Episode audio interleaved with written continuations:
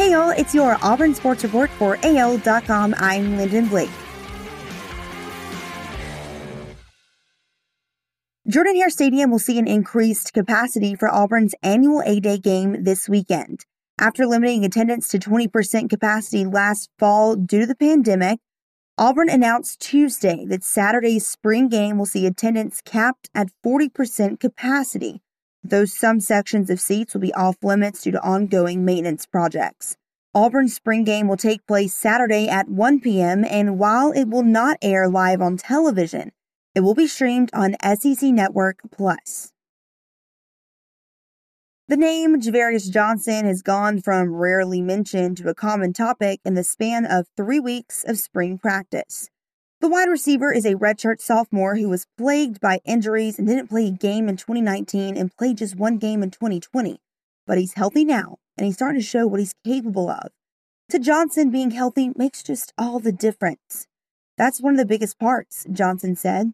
He added, When I first came in, I had a pelvis injury, which led into last season. It was kind of hurting me a little bit, but I battled through it. This year, I'm able to go through everything completely without it hurting, and I'm staying healthy.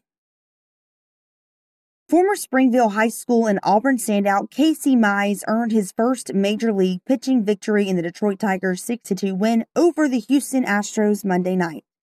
The first player picked in the 2018 draft, Mize did not pitch more than 5.1 innings in any of his previous eight MLB starts. Against the Astros, Mize worked the first seven innings at Minute Maid Park in Houston. The right hander left the game with a 6 0 lead after striking out five and limiting the Astros to just four hits and two walks. Paul Finebaum shook the core of the SEC's foundation Monday when he suggested the best college football rivalry in the conference doesn't even reside in the state of Alabama.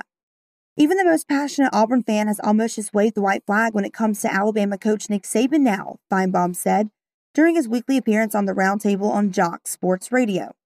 I don't want to say anything blasphemous a week and a day after Easter Sunday, but Alabama Auburn is no longer really the driving rivalry. I think in the Southeastern Conference, Finebaum added.